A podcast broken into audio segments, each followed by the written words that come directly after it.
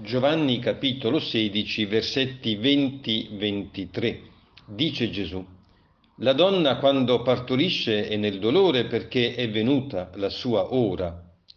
Dobbiamo leggere queste parole nel contesto dei discorsi di addio, quelli in cui Gesù annuncia la passione e gela la speranza dei discepoli, i quali sono comprensibilmente avvolti nell'angoscia perché in quel momento vedono solo l'oscurità del dolore. Gesù chiede allora un surplus di fiducia, annuncia che la vita sgorga proprio dalla croce. Dobbiamo riconoscere che questa parola è oggettivamente difficile da comprendere.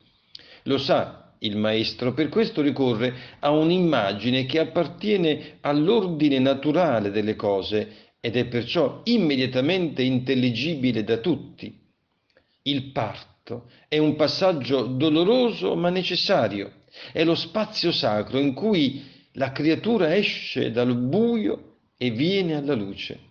È un evento carico di gioia, ma anche e inevitabilmente attraversato dal dolore e dalla paura Ricordiamo che nel passato e fino a non molti decenni fa partorire era assai pericoloso e non poche volte era causa di morte.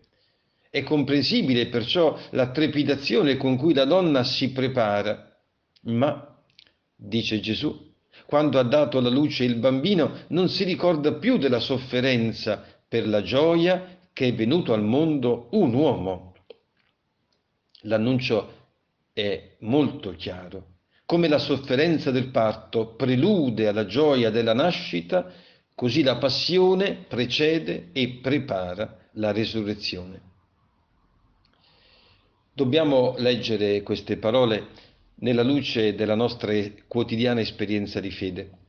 Nel calendario della vita il parto è l'ora della sofferenza, ma quel dolore ha una sua intrinseca fecondità.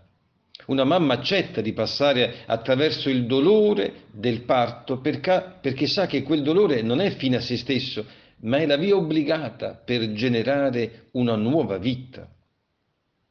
È un annuncio che forse abbiamo dimenticato. Siamo abituati a pensare al dolore come un limite, un ostacolo, qualcosa che impedisce di realizzare i progetti che abbiamo messi in cantiere. La sofferenza appare a molti come un insulto alla gioia di vivere, addirittura come una spazzatura da buttare. Gesù invece annuncia che il dolore genera vita. Non il dolore in quanto tale, evidentemente, ma quel dolore che viene accolto per amore e vissuto con amore.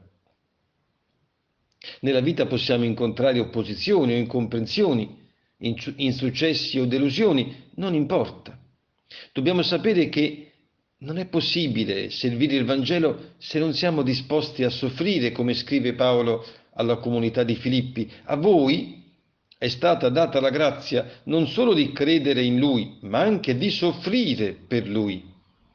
È una regola antica, ma sempre valida, e oggi chiediamo che diventi questa regola il criterio che illumina e rischiara i nostri giorni e le nostre scelte. Amen.